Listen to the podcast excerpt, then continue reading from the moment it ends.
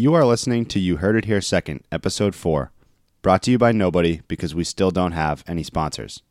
The podcast is produced every Monday night and airs every Tuesday morning. Show notes, fan polls, full episodes, and our iTunes link can be found on our website, derekandsteve.com.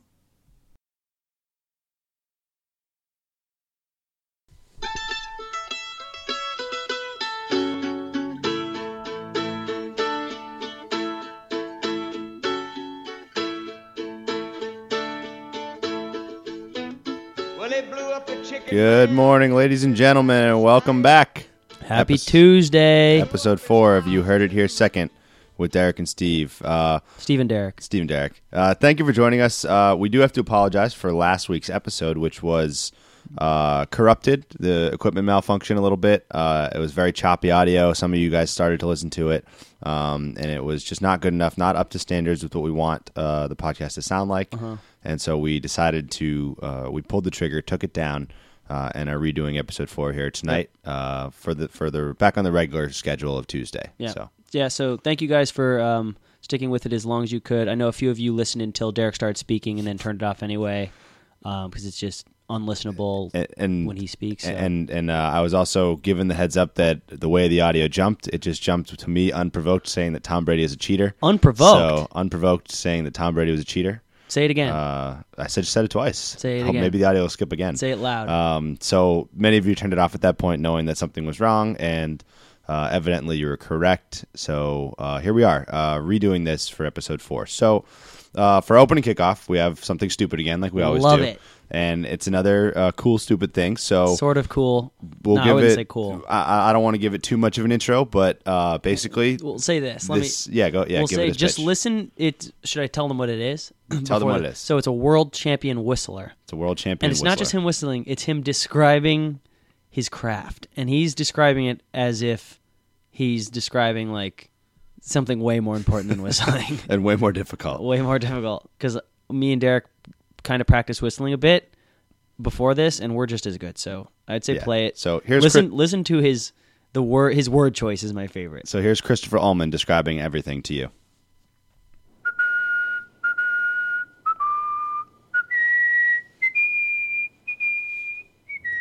The primary differences between an, an average whistler that you might hear just on the street and a champion, an artistic whistler, are a couple of factors.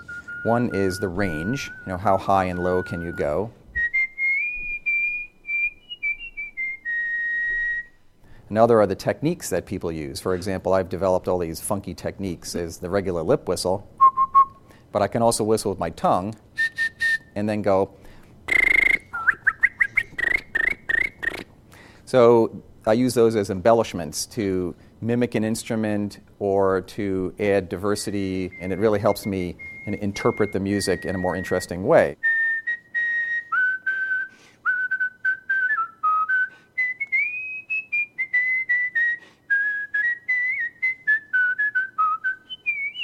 There are many ways to keep one's lips conditioned. I don't kiss, for example, 24 hours be- before a performance because kissing makes your lips mushy, and we cannot have mushy lips and be a champion. and I drink ice water. But perhaps most importantly is my best friend, chapstick.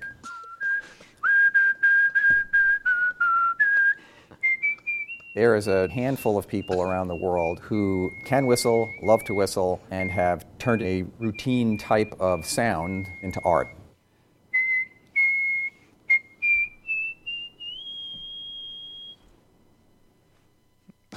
Well And you thought whistling was just just this hobby. you were just an average guy whistling on the street You thought wrong, my You friend. thought wow. wrong. My goodness, there's so much more going into it, and derek uh, dude man, I, I will say this man, Derek suggested maybe having a whistle off for the the next podcast, and I thought about it for about a half a second, and then said, if I could choose one thing that would be the worst thing for radio ever, would be just two hosts whistling at each other for a minute. It and, unless we were giving our secrets Unless- for how we do it, Unless and and we couldn't kiss because the lips would be mushy.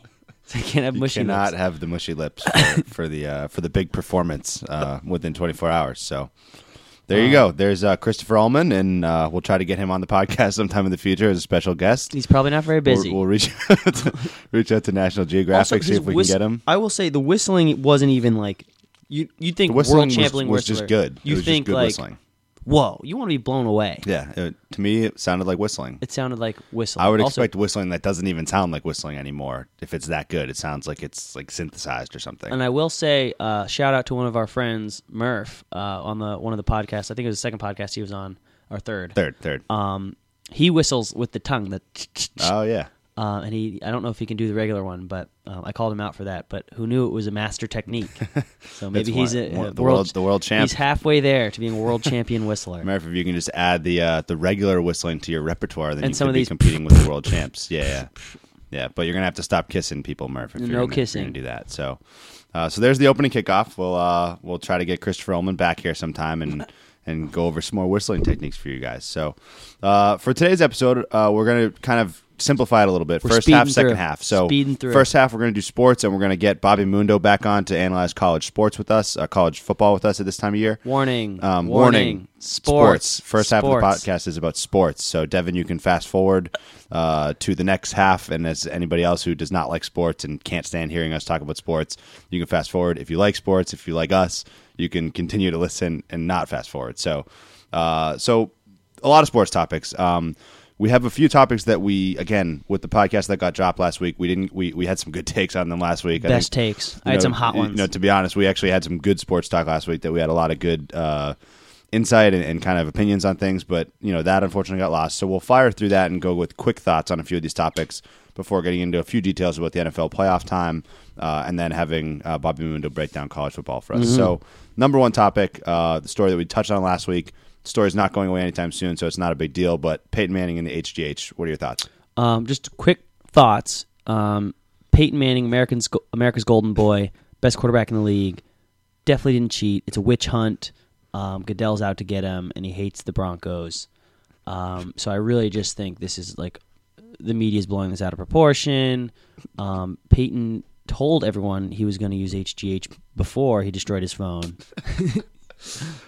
um, no, obviously I'm just ragging on Derek and, and the Tom Brady Deflategate thing, but um, it, it all seems kind of uh, not real. I mean, this one definitely seems a little more far fetched. Uh, it was sent to his wife, or and like he came out and was just like, "This is ridiculous. I don't lose sleep." So I, I'm kind of not putting too much thought into it. I'm I'm holding off on it until more comes out. Uh, it'd be hypocritical of me to to latch on to things when it first comes out because that's the biggest problem I had with everything with the Brady case. So, uh, despite the fact that you know a lot of Pats fans are upset that the media is not treating this the same way they treated the accusations when Brady came out, uh, when Brady's accusations came out at first, uh, I'm not going to jump on that same bandwagon. I, you know, rash thought. I think it. I think he was probably taking HGH to recover. I'm not that upset about it. I don't think that it, it taints anything. Just like I don't think that any of the accusations about Brady tainted anything.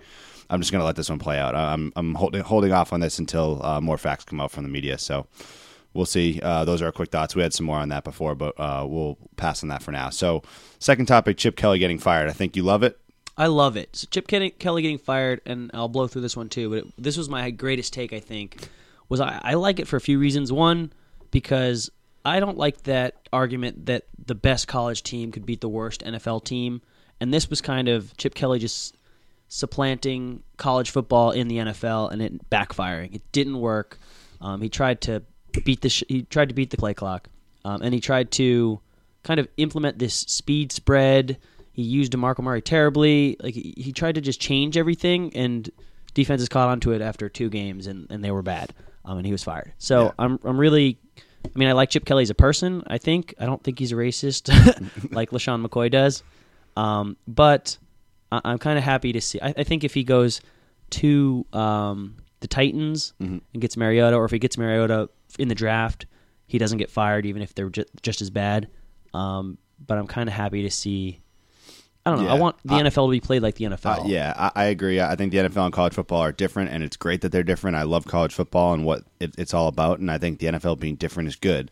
I think if they were the same, like we said, they would be one inferior to the other. If they were if they were the same brand of football, then why would you watch college football if it, if it was the same as the NFL? Because the NFL would be superior to it. So uh, I think you know then you'd be getting into like it would just be a minor league of the NFL, and nobody watches minor league sports anywhere. Uh, the fact that college is so different than the NFL is what makes it so appealing. So. I do like that uh, the college style didn't succeed in the NFL, and it never has to this point, and it probably never will.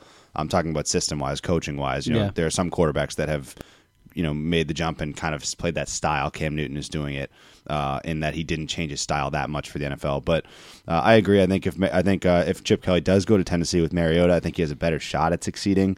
Uh, I also somewhat think that uh, the NFC East being so bad this year might have hurt Chip Kelly a little bit, in that the, the division was still winnable for him. To, uh, you know, late in the season, and he still lost so many big games. But he also lost big games to bad teams, to worse teams. Right, so right. there's It- the other side. Of yeah, that yeah. The- I mean, I mean, as far as him getting fired, it was you know you can only lose so many big chances there, and he lost all of them that he had. Um, so goodbye. Chip Kelly's gone, and uh, we'll see what his next. Uh, his next landing spot is maybe Boston Bye, College. Who knows? Uh, TCU trumps Oregon in the big bowl game, uh, the most exciting bowl game probably of the past week. Uh, quick thoughts. We're going to get to this with Bobby Mundo coming up, but uh, what were your rash thoughts on the TCU Oregon game? Everyone thinks this was a great game. I am on team. This was the worst bowl game. I mean, I had a lot of money writing this, and my dad had a, had a lot of money in the uh, other pool, I think, um, or a lot at least pride. And thirty one point. It was just two backup quarterbacks. One was just like Rob. Rob said it best.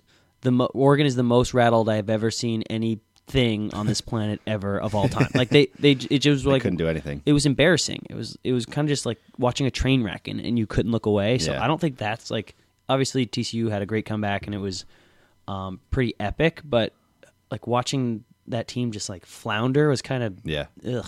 Yeah, for those of you who missed it, it was 31 nothing uh, Oregon leading, and TCU came all the way back 31 31, forcing overtime. Uh, eventually won the game 47 41 uh, in triple triple overtime.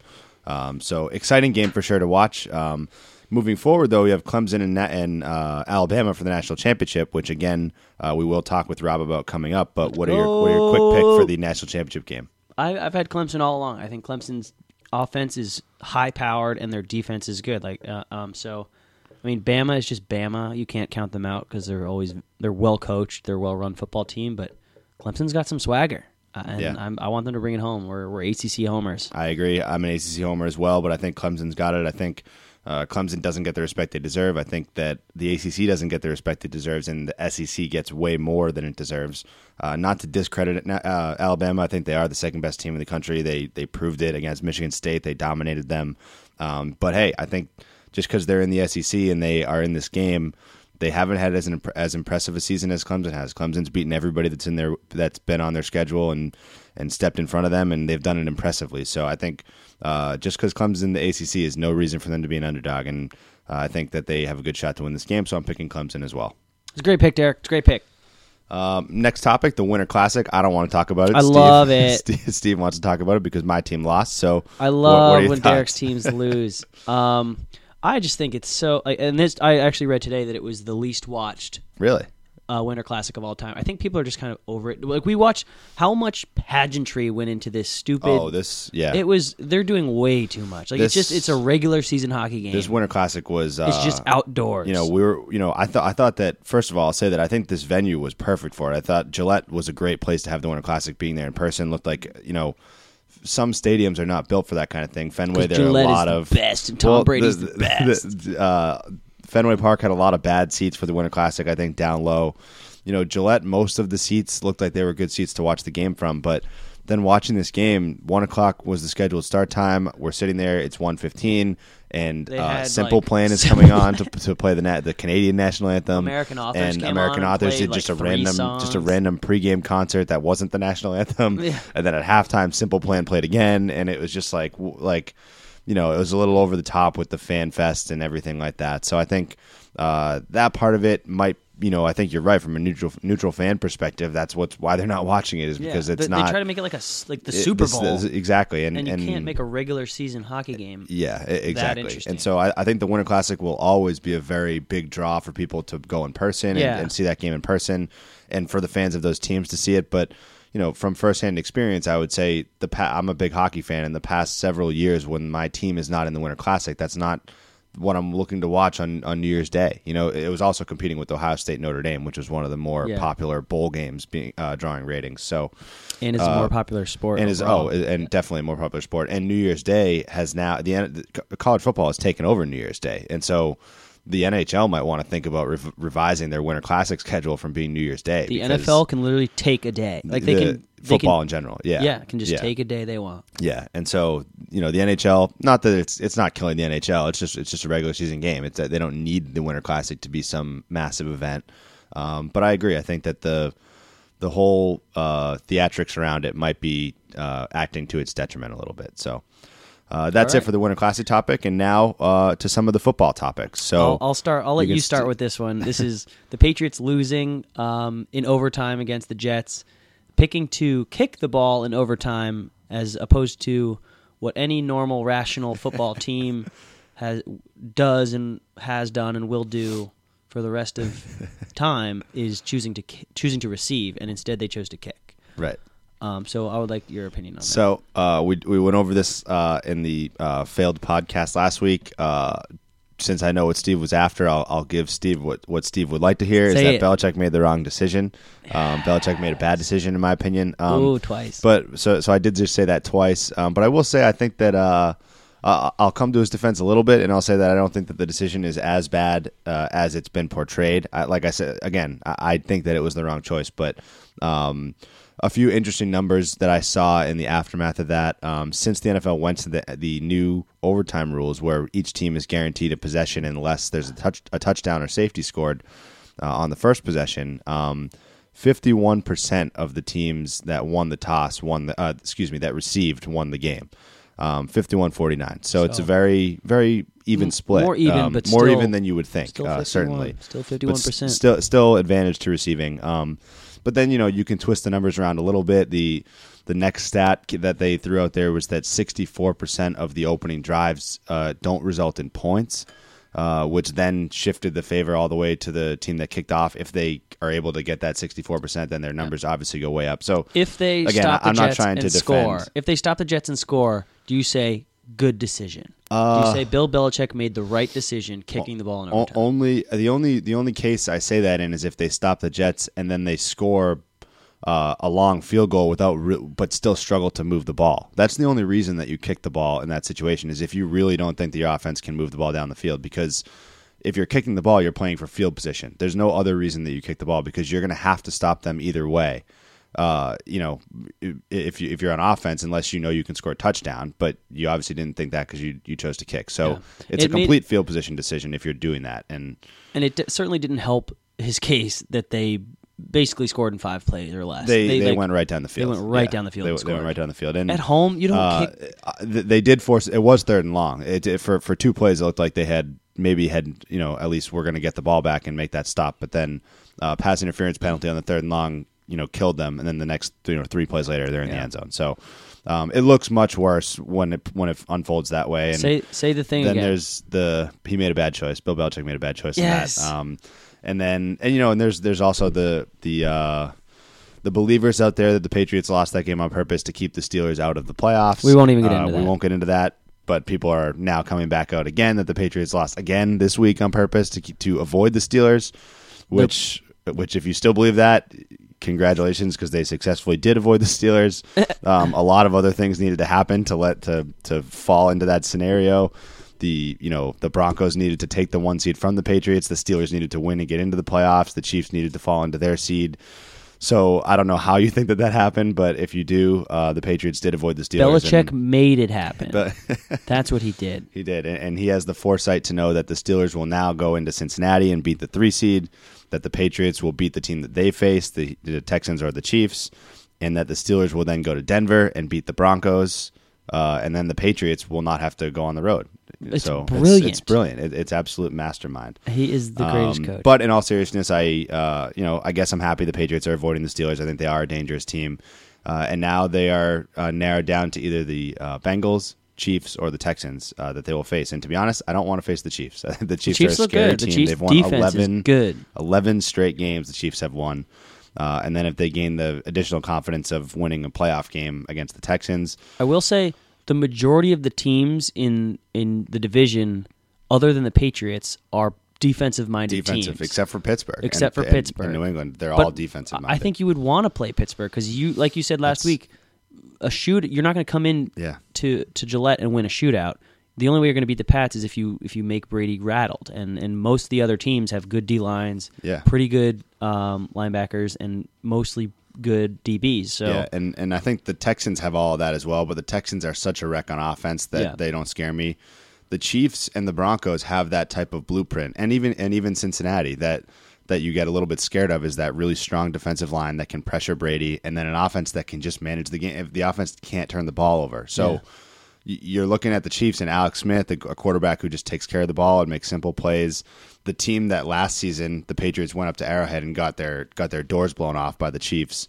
Uh, again, completely different atmosphere, completely different situation. But you know, I I think it's it, there's something to be said for it. Nothing is uh, nothing is a piece of cake, and for everybody who was wishing to avoid the Steelers, I, I hear you. The Steelers are a dangerous team, but They're again, not the most I- dangerous I- team. To me, to to the Patriots, I, I think that all these teams pose their own threats, and this, and to me, the Steelers were never the one that were going to come in here and, and win a shootout. But either way, we'll see what happens. the The playoff picture is going to be phenomenal. Uh, you correctly predicted that the Panthers would uh, blow the doors off the Bucks in I the final week of the season. I do watch the Bucks play Um, sometimes. So the Panthers did that, and they finished fifteen and one. And the Cardinals get uh, ripped apart by the Seahawks, who now look like suddenly, uh, you know, maybe Bowl the team, hot yeah. pick to be the Super Bowl team again for the third straight year in the NFC. All you have to do is get hot at the right time. That's if you get hot a a team a, a game or two before the playoffs and then ride it, you'll win. Like look at the past few years. It's just been teams that don't play very. That's why the Chiefs. I think the Yeah. Chiefs have a, a legitimate shot.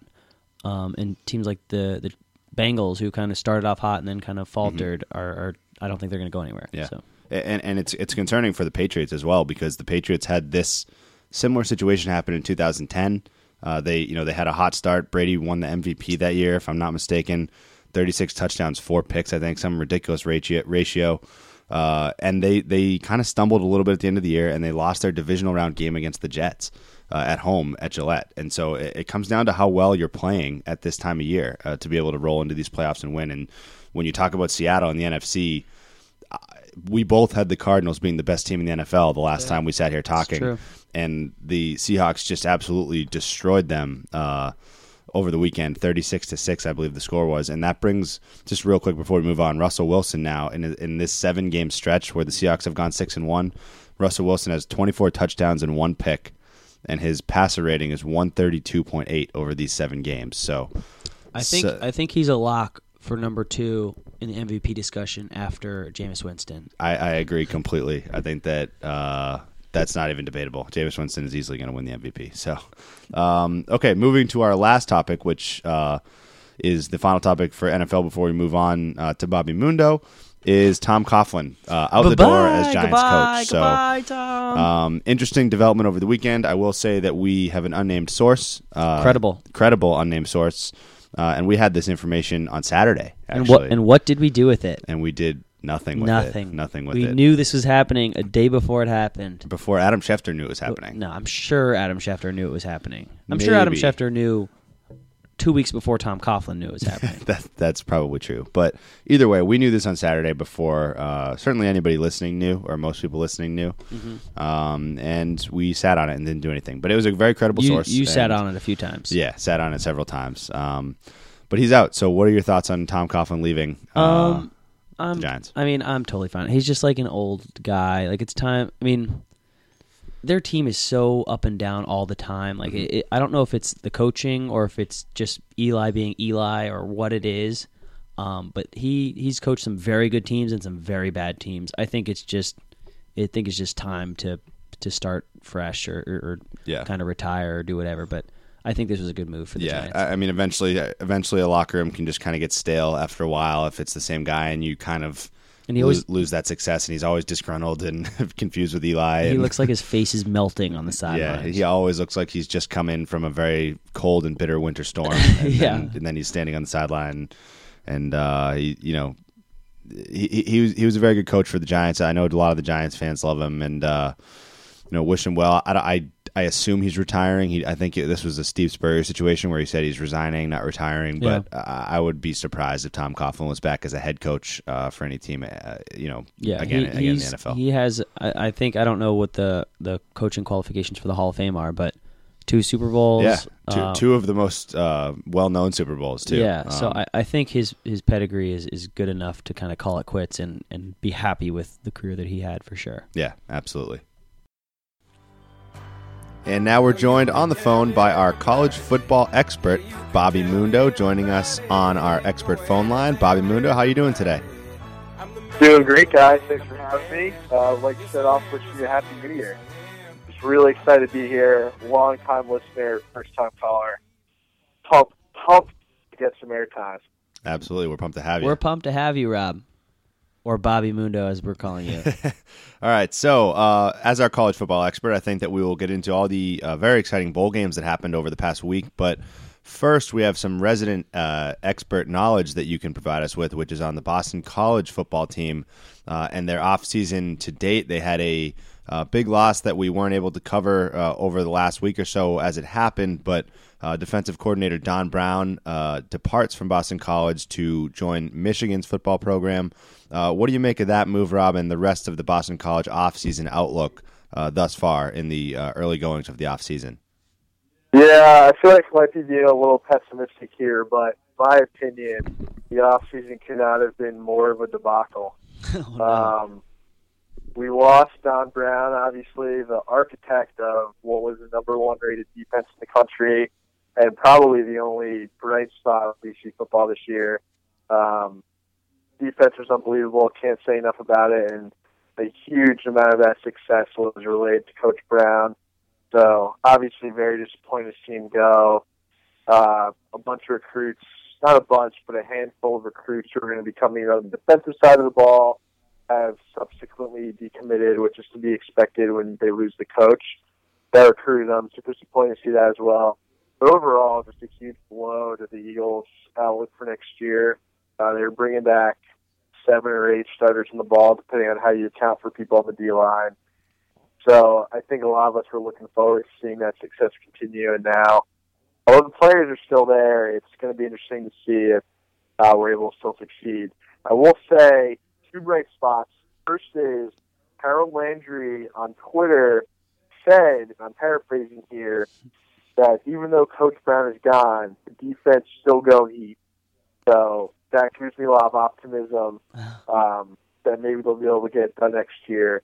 And then the other piece is we actually have an incoming quarterback, fifth year transfer from Kentucky, Patrick Cowliz, I believe you pronounced his last name. Still a mystery to me. We'll find out soon enough.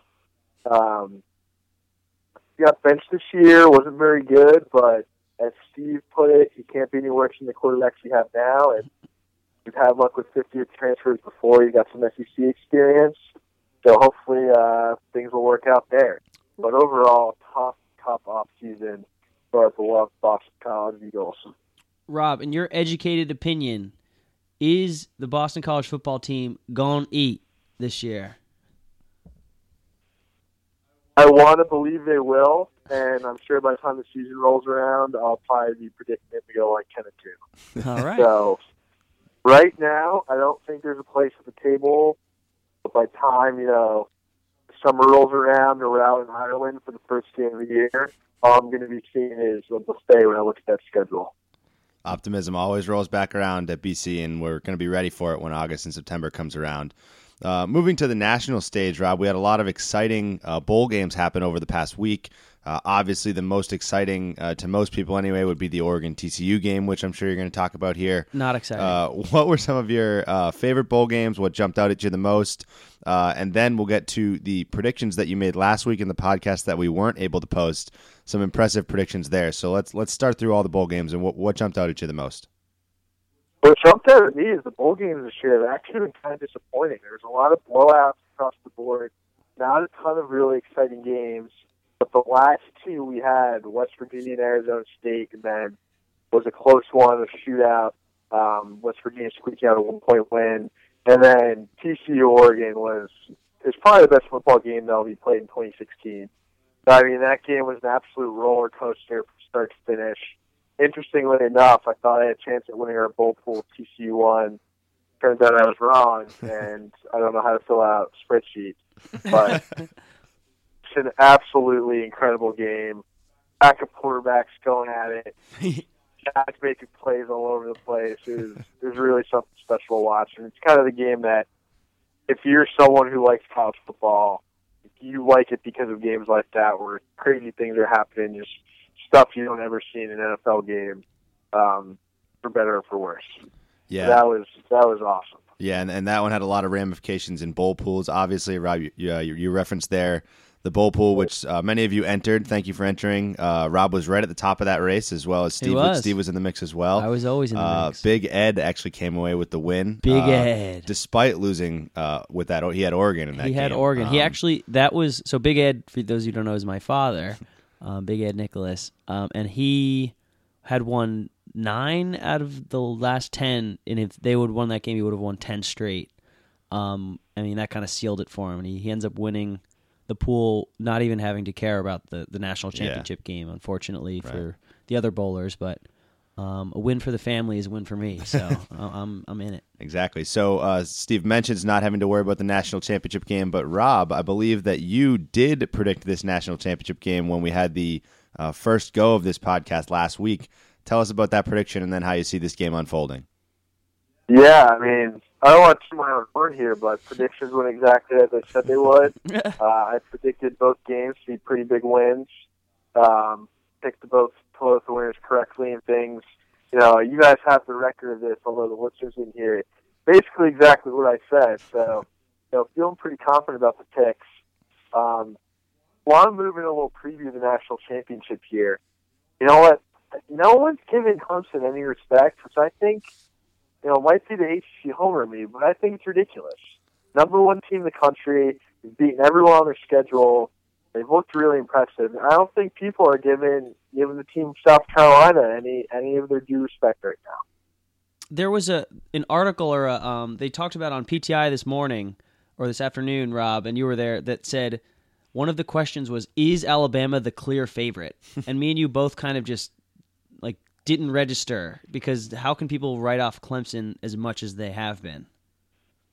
Yeah, and honestly, I think at the end of the day, it just seems like people haven't watched this Clemson team play, and I think they look at them and they see Deshaun Watson was a Heisman finalist, and you know they put up a lot of points. And I think that they just view this as like a, you know, for lack of a better thing here, is they're just you know your standard spread team with a talented mobile quarterback who put up points because of the scheme they run, and that's probably not the case at all. I mean, their defense, if you look at what they did to Oklahoma which is one of the best offenses in the country. They have two future NFL running backs, NFL talent at wide receiver, NFL talent at the line. Baker Mayfield's also one of the best quarterbacks in the country, and they held them scoreless in the second half once they kind of got their feet under them. So I think the Clemson defense is really the reason why no one's giving this team credit. They're very easy to look at on paper. They'll watch a few highlights here and there, and they're making explosive plays. And you know, people think they're another TCU or a Baylor where they put up a ton of points but don't play on their side of the football. And if anything, as crazy as it sounds, I would almost argue their defense is the strength of the team, and I that's why people are overlooking them. But should be a good time game. Um, I honestly I like Clemson this matchup. I think as great as Alabama's defense is, Clemson's isn't that far behind. And I know Alabama on offense is stacked. Derrick Henry's the Heisman Trophy winner. They have a lot of young studs at wide receiver who can make plays. They're athletic guys who you know can do a lot with the ball when they get in space. But I think at the end of the day, Deshaun Watson is a difference maker in this game. Uh, Alabama's quarterback Jake Coker is good, and he was dialed in against Michigan State. He's been he hasn't been as good as Watson this year. I mean, not many are, so it's probably not a fair comparison. But I think at the end of the day, uh, Deshaun Watson just kind of wills his team to win and puts them over the edge. I had originally predicted this final game to be 45-35 win for Clemson, uh, thinking it was going to kind of turn into a shootout because that's really the only way you could beat Bama is you're not going to beat them straight up trying to run the ball down their throat as you saw at Michigan State. But think after um, watching how great both defenses are playing right now, going to revise it down a little bit. so I'm thinking Clemson 42, Alabama 35. All right. Still All a very high scoring Brought it down. So, so one less field goal for Clemson in this one. Uh, big big discrepancy there in the uh, in the game prediction for Rob. So uh, always good talking to you, Rob, and uh, we'll have to check back in with you and see if you nailed yet another prediction uh, with Clemson bringing home an a uh, national championship for the ACC. Uh, so thanks, Rob, and thanks for joining us. Hey, thanks for having me, guys. Bye, Take it easy. Rob. Miss you, Rob. All right, thanks again to Bobby Mundo for joining us uh, on the guy. phone line. Great guy, Really good dude. great dude. We should live with him. We should try to live with him. I agree. I'll, we'll reach out offline. uh, Rob, you want to live with agent. us? Do you want to live with us? No.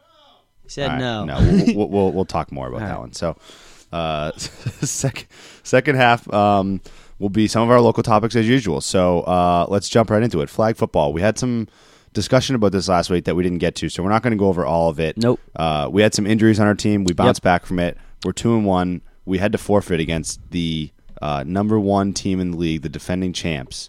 We had to forfeit. We forfeited because were- we were skiing. We because we forfeited skiing. because We it was New Year's Day. It was New Year's. they it, was the, it was January second. Was, Was the it? game? Okay, game was January second, but we were all away on a trip. Yeah. Uh, most of our team, and we had to forfeit. So, So that we're- happened. we're officially two and we're one. Officially two and one, but no one's beaten us. We're still the hottest team in the league. hottest team in the league. Most Um, swag, most swag easily. Uh, most one-handed catches. It's by far the most one-handed catches.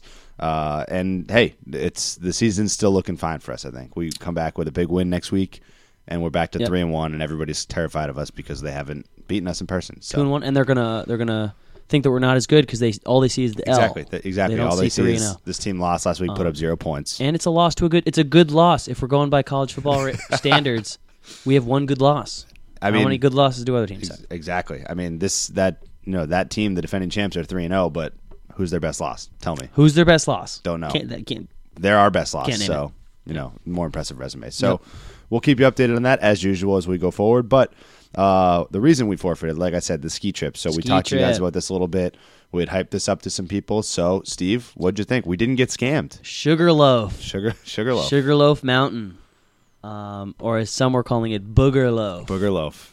Mostly me. Mo- just you, I think. Um, it was great. We we didn't get scammed. It was a beautiful house, a little small. It was a little bit small. We were crammed in for three full days. plenty of room for sleeping, but Plenty of not sleeping as room. much room for Breathing, breathing, and kind of talking, and personal space. having personal space and that type of thing, and showering. But overall, great. It was ski and ski out. It was super cheap. Yep. It there were there's a little bar right down the street. There was the lodge had pa- like a uh, 80s night party. Um, overall, very good, easy trip. I'm two thumbs up. Yeah, easy, relaxing you know, New Year's. Plenty of parking. We all were able to take our cars up there.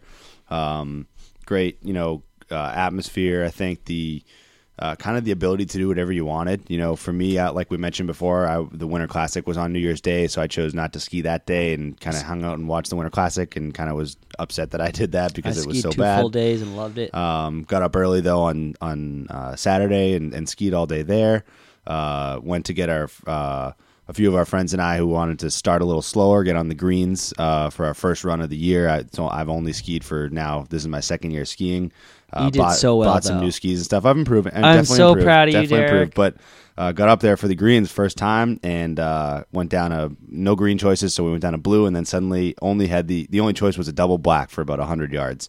Uh, so that was a fun time. Uh, wish I had that on video. Um, but anyway, very good. Uh, you know, you know, I'm glad with my purchase of the skis. Uh, having a good time there. Ski rack. Ski rack for the car made things very useful. Uh, fit three pairs of skis and a snowboard on there. So. Uh, lots of good, uh, good success for the first for the first trip of the year. So, So, proud of you, uh, Derek. very, very uh, proud of myself as Aw, well. you So, looked so good out there. so uh, next topic, The Bachelor was on tonight uh, Dun, as we dun. record this uh, in the morning uh, last night for you Yes. guys. Uh, Um, so The Bachelor, and I've never watched The Bachelor before. I've never watched The Bachelor before, But- I, I will say we watched it kind of because we were setting up for the podcast. Um, the dude seems really nice. very, very he nice. He seems way too nice, like a normal, really, like was upset that he wasn't going to pick all the And girls. he had to, like, he didn't was- want to kiss them because like he didn't want to lead them on. yeah, and he and he didn't want to look at them when he didn't choose them because he like felt bad and And the girls are nuts. and and then he and he and he actually when when the the last girl picked was crazily mad at him for not looking at her he actually listened to that and He, was like, like, sat her he was like, like- he was like, I understand, I'm sorry, like. He's too So, nice. so really, really nice dude, apparently. But um, He's making every guy in the world look really bad. oh, very bad, very bad. Um, so and he's still on the TV, by the way. Yeah, we're, we're 4 hours we're, later. We're record. It's just you guys a little bit of back, uh, you know, background into our recording process. It's about 11 p.m. Uh, Monday night, and The Bachelor was on at eight tonight, and it's And this it had- dude is still this dude has been grilled. on our TV up until 11 p.m. It's some after show apparently. Um, so, anyways, apparently everyone goes crazy over this, but Every girl I um, know was but like we'll see. insanely Uh, upset. uh, uh, he's, we they- will this is a big we understand we don't like i actually i don't love the bachelor i don't really understand it i'm i'm sure you love it derek but i know a lot of our listeners love it um, especially the girls who kind of don't get into the football half of it so we will be making an effort to um, talk about the bachelor and we might have a bachelor expert come on and give her expert opinions on a this dude who's the man among men, um, and then all these crazy girls that he has to put up with. Yes. Um, and then I- we, I would like to hear a girl's point of view. I would as well. show. I would also like to uh, after we've been down this territory before with uh, with one of our guests. I would like to clarify that uh, we are aware that girls like football too. Yes, Um, some the, girls like the, football. The, bachelor, the Bachelor talk is not just to encapsulate all girls. Some Um, guy, it's for Derek too. Derek watches The Bachelor. He wants to talk about it. It's for a few other guys that we listen to too. It doesn't matter. It's just a new topic that's not sports that yes, people are in. Yes, we are looking to uh, continue to broaden beyond sports uh, because we can't be too sports heavy. So uh, we'll get some experts on to talk about that, and of course Murph is our TV expert, so Yes. we'll have to hear what he has to say as well. And there's a BC girl, And there's a BC girl, and she's surprisingly normal and funny and cool. She's she seems like one of the cool ones. I think she's Um, gonna win. We she was at one of our tailgates, Our football tailgate. one of our football tailgates. We don't know her, but she was she was at one of our tailgates, and Huh. uh, she's on The Bachelor. So uh, there you go. cool. There you go. Connection to uh, you heard it here second. I'm rooting So, for her. Uh, so Steve, another topic uh, that Oh, we good. missed that you want to go back to. This I was this over topic. one, over our drought of podcasts when we had the holidays and then a corrupted podcast. So go ahead, Steve Harvey. Steve Harvey. We didn't get to talk about Miss Universe and Steve Harvey. Oh my god. I watched that live. It was just me and my dad sitting I can't remember what night of the week it was like a Monday. We were just kind of like bored and flipping through and it was the final so it was like down to the two. I was like, "All right, I guess we'll watch this." And it was the most um, everyone knows what we're talking about and I wish we could play a clip. We might be able to squeeze one in there.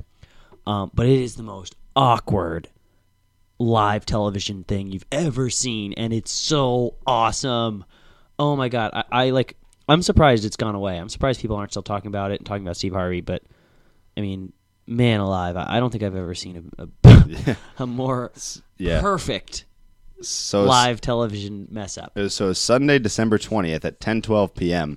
Uh, we received the following text message from Steve. uh, it's in all capitals. You guys! Exclamation point! Question mark! Exclamation point! Question mark! Please tell me you just saw the Miss Universe thing. And unfortunately, we had not seen it. And he describes it as the best capital best thing ever with a bunch of R's. So unbelievable. Steve Harvey announced the wrong winner and had to take the crown away from the girl he announced. It was incredible and so so so so awkward, which is a great way to describe it. Um, I loved it. I still love it. And as our roommate uh, pointed out, uh, it may have been good for Steve Harvey's career. i i think it's the best thing that's ever happened to him it's the best thing that's ever happened to me so, so by association, other Steves probably have the Yeah. same experience. this so, is good for all steves Um, so there you go. Steve Harvey uh, didn't get to touch on that, so there's uh, a little bit of a late reaction to that one. we'll get him on Uh, to talk about we'll, it too we'll get, later We'll get him on to tell us about uh, how that because he definitely doesn't have a job anymore And uh, so, one final thing that we also missed over uh, much of that break was uh, Survivor, which we had talked about a little bit. And this is more of a beef with uh, the Survivor uh, contest that we were in. So, uh, Steve, so Steve just found out tonight found as out we were recording 15 this minutes ago that Jeremy uh, that the won person Survivor. we picked, the person we picked won. Spoiler alert! I mean, Survivor ended a few weeks ago, so I'm, I'm not really concerned about these spoilers at this point. But Steve just learned that Sir Jeremy, who was on, on Our our, Survivor fantasy team, our number two pick actually, Oh, was uh, Woo our number was our number pick? one pick. Oh, That was a bad pick. Um, but Jeremy won. Our, Jeremy our, our team had the winner, and so Steve is. I didn't. I stopped watching because we were technically out on points. Like it, it We were- we were out on There was some weird accumulation, like ago. however however many rounds your person survives, you get that many points. Um, so we had a person still in it with two or three weeks left. But another team had But several. another team had enough Three points. people still in it, So uh, and we got nothing. And we got we picked the survivor and got yeah, in the show Survivor. yeah, Everyone else died. Everyone else is dead, and he survived. Yep. To Nothing, be, I- nothing to, to show be fair, for I didn't watch a lot of it, but So, still, um, I, I, I'm had a I had a good feeling about him from the start. Great feeling about him. And then, and and it turned out, uh, for those of you who don't know, uh, Jeremy's from Foxborough, and uh, I have relatives that know Jeremy, uh, my cousins who live in Foxborough. So, uh, good local guy. Did you win Uh, money for Survivor? You do. You win a million dollars. One million dollars. $1 million. A little low for thirty-five For- five days or Yeah. 40, 50 days in the jungle, Yeah. So eating doo doo and like yeah. basically backstabbing all your friends. But hey, a million dollars is a million bucks. But I That's mean, true. I, I guess uh, I am a little surprised it's not more, uh, given how su- successful Survivor is and how long it's been on the air. yeah, But I mean, I'm sure you um, get a lot of endorsements and stuff like that. but- Yeah, yeah, and uh, appearances and things like that from ABC, I'm sure. But so anyway, that's uh, that's what uh, we missed while we were gone, and uh, not too much more. Uh, don't really have any fan questions that I've seen. Um, so you guys It was a can long, get back it was on a there. long break. long break. You know, we haven't had one since before Christmas, really. Um, I think so Chris did send one in. I can't remember what he asked, but he ended it with "Merry Christmas," and Chris was in all ah, caps. that's you're right. Actually, that, Um, so we, I am giving him a shout out for that. Are you gonna look it up? I will uh, get it as quickly as I can. All Let's right. see. Here we go. So, uh, Chris McLaughlin. Hi, this question is for Carrie Shields. Carrie, it's Christmas season and the holidays are, are certainly heating up. I would love to get your input on a question I've had for three weeks now. Oh boy, I didn't. Is a hot dog a sandwich or not? Please let Steve and Derek know so they can stop talking about it. Merry Christmas, and Christmas uh, has the word Chris spelled in all capitals as his name is Chris. So, wanted to read that question from Chris. I, I think totally we forgot- yeah. agree we're not going to talk about that. I blocked it out of my mind. I totally forgot it was about that. because we're no longer discussing uh, that topic. Yeah. Um, So even though Rob had a great you, take on thank it Thank you for the question. so Um, thank you for the question. We refuse to answer it.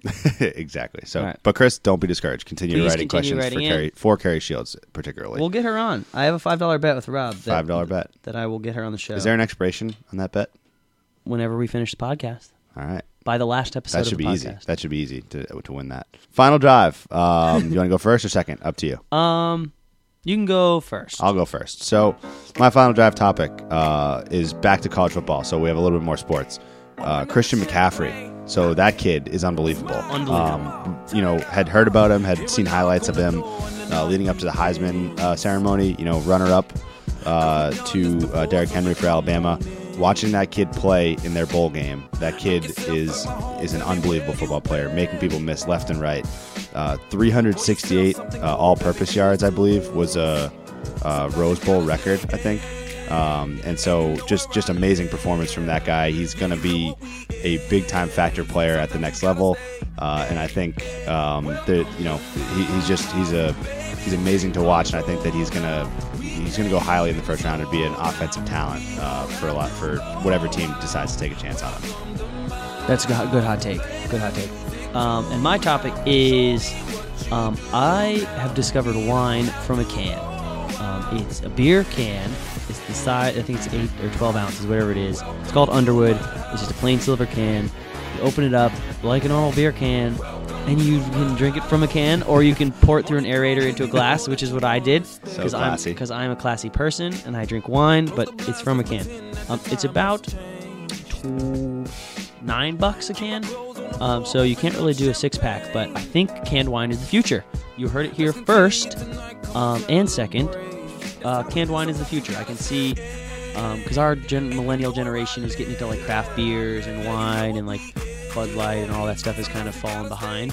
Um, so I think canned wine is perfect. Like go to the tailgate, bring a pack of six pack of wine, crush some some Pinot Noir with your bros, slam a wine can against your head, head into the football game with red teeth. It is, it, it- it's future. honestly the future. Might be the present. Wine drunk is probably the best drunk, according to uh, science studies. Yep.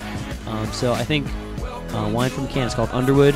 Nine bucks. If you can, if you see it, buy it. Uh, I'm not a wine connoisseur, but I know bad wine, and it's not very bad wine. And, and if it's not very bad wine, then it's good wine. it's So- good wine. Exactly. And uh, and you can't neglect the science studies either. The Science studies are Oh. are irrefutable. And my last thing was the the change. Steve Nicholas tomatoes. Oh right. We didn't get to say this last time.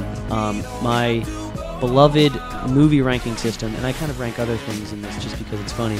Steve Nicholas tomatoes will no longer be called Steve Nicholas tomatoes. It will be called Steve Nicholas avocados um, because I've been ranking things, and the tomatoes market was just a bit oversaturated. There was another competing, like, I can't even know the name. It's like Stupid Tomatoes or Rotten Tomatoes. Ro- uh, I know, I know the name, but I, I have to kind of. They're a competitor. Yeah. So, um, so Steve Nicholas avocados. Uh, I'm giving this podcast 68, no, 73 Steve Nicholas avocados. Not certified guac, um, but I think the next one's gonna be really good. next one could be certified guac for sure. Certified guac is is what you want. I think there's a threshold for that. It's around 85 to 85. Yeah. Okay. Okay. Cool. Okay. So that's the target. That's the target moving forward. So thank you guys for listening. Episode four in the books. Hopefully this one didn't come out all choppy for you. If you're listening to it at this point, I'm sure it wasn't choppy. So Thank you for listening this uh, far. Very uh, happy to have you along, and we'll see you guys next week. Have a great 2016. five. Have a great 2016. We'll see you. I think it's gonna be a good year. I think it's gonna be a great year. Yeah. See you guys later. Later.